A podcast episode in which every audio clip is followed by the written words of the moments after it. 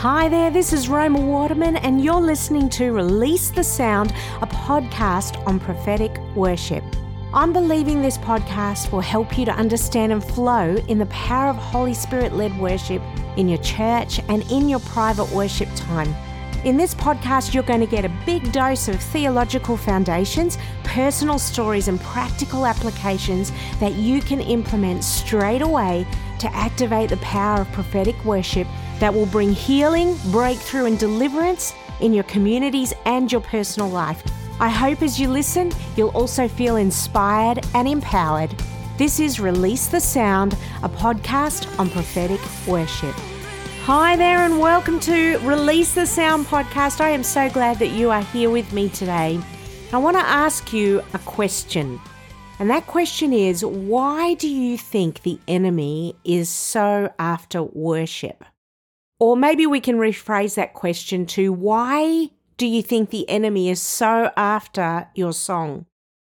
Maybe you've asked that question, or maybe you've never even thought about it, but I'm pretty sure if you are involved in worship in any shape or form, there's been times when you've felt intimidated, you've felt like what you had to release wasn't important. Maybe you felt like your song was kind of stuck in your throat, you weren't really releasing what you knew you could. And I want to talk about why that happens and what you can do and the power of your song I want to share this because I know firsthand the importance of it. I have had my own voice attacked. I have had seasons in my life where I have thought that what I had to share through worship didn't matter. But when I finally got a revelation of the importance of my voice coming to the table, there was so much more power that got released as I led worship and as I moved in the prophetic. And I want that for you today. And I want to say to you if you're not a songwriter, don't worry, we're not just talking about writing songs here. We are talking about the value of the song of your life, what you have to release in your life as a worship leader today. And I want to talk to you about why that's important, why the enemy is so after your song, and why you need to keep singing it. And if you stay tuned to the end, I'm also going to pray with anybody that feels like they've lost their song or lost their joy. So hang tight and let's get into the podcast all around why is the enemy so after your song? As I begin to share, I want to share about an amazing man you may or may not have heard of, an indigenous man to Norway. They're called the Sami people. His name was Arild, or his name is Arild, an amazing guy. I've had the privilege of meeting this incredible worshiper and hearing his testimony. This is a guy who almost had his voice shut down when he gave his life to the Lord as a young man and what he did and what happened when his song was released. So he was sharing once with me that when he was about 10 years old, he used to do something that the Sami people did called yoiking, J O I K I N G. And that was when they would just sing with this guttural sort of indigenous sound in the throat that sounds pretty incredible. I got to hear that as well. And he was sharing that when he was 10 years old, when he was a young boy, he often would go up to the mountains and he would yoik over the mountains. And he never felt more at home than when he was releasing this sound. A few years pass, he becomes born again, he gives his life to Jesus. And he started to ask the question Can I yoik for Jesus. Now, you might be laughing right now because it just sounds so unusual. But you know, people tried to shut him down. There were white folk that said to him, You can't be Sami and be a Christian. You cannot use those indigenous sounds that are on your life and part of your culture and still be a Christian. And he was devastated. He was absolutely devastated until he had a revelation from the Lord himself that he could yoik for Jesus. Now, when he had that revelation and he went back to the Sami people to share this, you know, every church shut their door to him.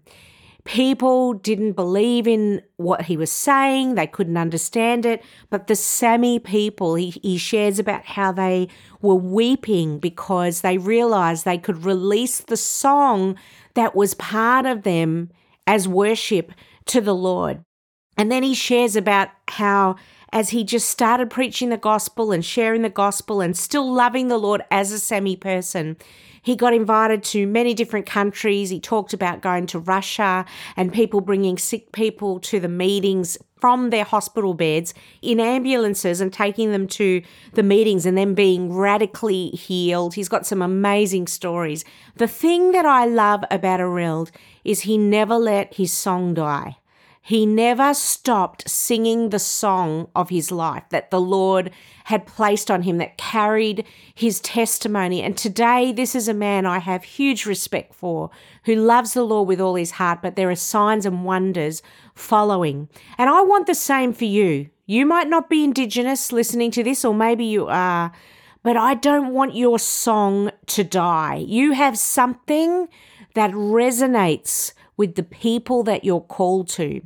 And the devil is a song thief. I'll tell you right now, he is always trying to take away your song. He tries to steal it through circumstances, sickness, through illness. He tries to rob you of your destiny. Why is this the case? Why is he so after your songs? Well, you know what? There's a scripture, there's a psalm that we can see a little bit of why this might be the case. And it's Psalm 149, which shows the primary powers of a song. And it starts with, you may know this scripture, starts with, Praise the Lord, praise the Lord, sing to the Lord a new song. And most of you who have been in worship ministry for a long time will know that praise is the Hebrew word halal, H A L A L which basically means go totally crazy for God, like totally freak out for God, like you're football teams winning the grand final. It's like be just totally out of your mind worshiping Him. It's the most expressive and extravagant form of praise for God. And so the scripture starts, praise the Lord. So imagine that. And it continues, sing to the Lord a new song and praise him in the assemblies of his saints. And it just sounds like this joy and there's a party going on. Verse 2, let Israel rejoice in their maker. Verse 3, let them praise his name with the dance. Let him sing praises to him with the timbrel and the harp. And this keeps going, just saying how awesome God is. Verse 6, let the high praises of God be in them their mouths. Then we get to verse 7 and there's a bit of a change. This is how it goes. Verse 7 to execute vengeance on the nations and punishments on the people, to bind their kings with chains and their nobles with the fetters of iron, to execute on them the written judgment. This honor has all the saints. Praise the Lord. Now, I don't know about you, but that's crazy to me. It starts off saying, Hey, awesome God is and how everything is amazing and they're all happy. And then it starts to talk about vengeance and punishment and binding kings. So, this actual passage in scripture has two tones on it. Why? Why do we see these two tones? Well, you know what I believe? I believe we're seeing two sides to the power of your song. One side is this power of thanksgiving and rejoicing and delight. But the other side, now listen to me as I say this, the other side is that your song has the power to transform cities and overtake armies. Your song can bind kings with chains. Just let that sink in for a moment. We have the power of this song on our lips right now. And, you know, the other thing that really comes to mind as I think about this, the power of this song to rejoice and to give thanks, but also to bind kings with chains, makes me realize that my joy and delight is not just about you or me. Your joy and delight is not just about you or me. Your joy and your delight affects governments. It affects the powers of the earth. It's a double edged sword in your mouth. It binds kings. It can release punishments. Now, you might think I'm crazy, but let me read some other examples of how the power of a song in the Bible, how, how the Israelites understood that it was connected. Have a listen to this. Psalm 137 starts like this Beside the rivers of Babylon, we sat and we wept as we thought of Jerusalem. So they'd been taken captive. We put away our lyres, hanging them on the branches of the willow trees, for there our captors demanded a song of us. Our tormentors requested a joyful hymn. They said, Sing us one of those songs of Jerusalem. And listen to what they said in verse 4. But how can we sing the songs of the Lord while we are in a foreign land? If I forget you, O Jerusalem, let my right hand forget its skill upon the harp. May my tongue stick to the roof of my mouth if I fail to remember you, if I don't make Jerusalem my highest joy.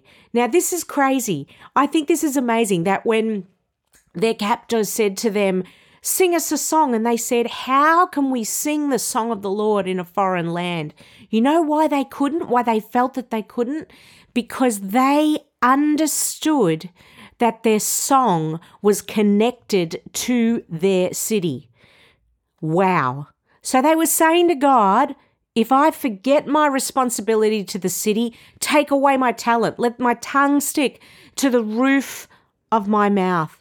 This is so powerful to understand that our song is not just about us. Our worship, you might think in your little churches or your big churches or your worship time at home when nobody's listening is just about you, but it's not. It's also about the city that you're in. It's in the nation. It's about the nation that you are in. And just like the Israelites had songs that had power over regions our song has power over the land. Wow. Now, can you understand why the enemy is so after songs? If you're not singing, your city is suffering. And this is why it's so important for you to praise. It's about your nation, it's about your family. Here's another reason why the enemy is so after your songs. You'll know this story. Acts 16, verse 25, where it talks about Paul and Silas being in the prison, says, But at midnight, Paul and Silas were praying and singing hymns to God, and the prisoners were listening to them. A tiny little sentence there that we often overlook. Suddenly there was an earthquake, so that the foundations of the prison were shaken, and immediately all the doors were open and everyone's chains were loosed. And the keeper of the prison, awaking from sleep and seeing the prison doors opened, supposing the prisoners had flew, he drew his sword and was about to kill himself. But Paul said, Don't do yourself any harm. We are here. Just imagine this story. Imagine yourself in this story for a moment. Paul and Silas are in prison. They're singing away. And what's happening? The prisoners are listening to them. The prisoners are listening to the sound. And the same thing is happening today, my friend. Satan is trying to steal your song because he knows that prisoners are listening. There are people who are coming to your churches who are bound. There are people that are struggling with suicide, depression, illness, family issues. That as you begin to release a song, the sound is releasing freedom. It is opening prison doors. How pretty cool is that? And how cool is it that the atmosphere was overturned through their song. And that is exactly the same for you. Psalm 37, you know, it says that when we delight ourselves in the Lord, He gives us the desires of your heart. Well, I want to say today that the enemy, how does he take away your dream? He steals your song. So you can't delight in the Lord and see the dreams of your heart fulfilled. But in the name of Jesus, I declare and I decree over you today that your strength is coming back, your delight is coming back, your song is coming back. So here's our summary of what we just shared. Why is the enemy so after songs? Number one, it has the power to bind and release in areas of government and leadership. Number two, it's connected to your city. Your song is connected to your city. Number three, the prisoners are listening and it sets them free. And number four, it brings joy and strength to you. I hope you realize how important it is, the song that you are singing. I want to ask you today have you hung up your song? Were you like the Israelites who said, How can we sing the song of the Lord in a foreign land? Are you going, How can I keep singing when my heart is full of sorrow? How can I keep singing when I have nothing left to give? Well, I want to say to you, Satan's going to try to use those circumstances to put your song into captivity, but he is not going to win because you know what? He can't actually really steal your song. You can hang it up. You can hang it up on those trees. You can let it be stolen. We can respond to our sickness or our circumstances and forget the power of our songs because it is so all consuming when things trouble us and when things come our way. I totally get that. But I want to say to you, the power of your song is so powerful. Don't stop singing. The devil is a song thief because he knows the power of a song sometimes better than we do. And so it's time today to awake to the power of your song. You know, as I was praying about this podcast today, I thought about many of you who maybe are feeling like your song's sort of stuck in your throat. And sometimes that can emerge as a physical problem. You know, I know people who have had spiritual issues and they just can't get the song out of their throat. They can't sing like they used to. If I be transparent again, I'm being very transparent in this podcast, but I've had that in my own life as well. There's been seasons in my life where my voice didn't sound the same and I couldn't sing like I used to. And really, if I got to the core of it, it was because I didn't value the power of what I had to release myself. And so, if you're feeling like that today, I just want to pray for you as we end this podcast and release a new, fresh sound and song that will just bubble forth out of you. So, Father God, I just thank you for everybody that's listening to this podcast today. And that if anybody right now has hung up that song, if they've not valued the sound, if they've not understood that it's connected to their city and that the prisoners are listening, right now we just break that stronghold in the name of Jesus. We declare that voice to be unlocked. We declare that sound to be unlocked in the name of Jesus. And I thank you, Father, you're restoring hope again. You're restoring life again. And that the song that comes out of their mouth from this day forward will be full of power and authority no matter what life throws at them. In Jesus' name, amen. Thank you for listening, my friends, and I pray that a new day dawns upon you as you release the power of your song. Thanks so much for listening to Release the Sound, a podcast on prophetic worship. If you're hungry for more, head to romawaterman.com where you can check out my book, Releasing Heaven's Song Singing Over Your Nation for Breakthrough and Revival. It includes activations that you can use with your team or even on your own and I've also got an online school where we have several courses on the prophetic, worship, spirituality, and creativity. Also, don't forget to subscribe to this podcast and leave us a review. And until then, I pray that you will release the song of heaven over your family, your church, and even your nation.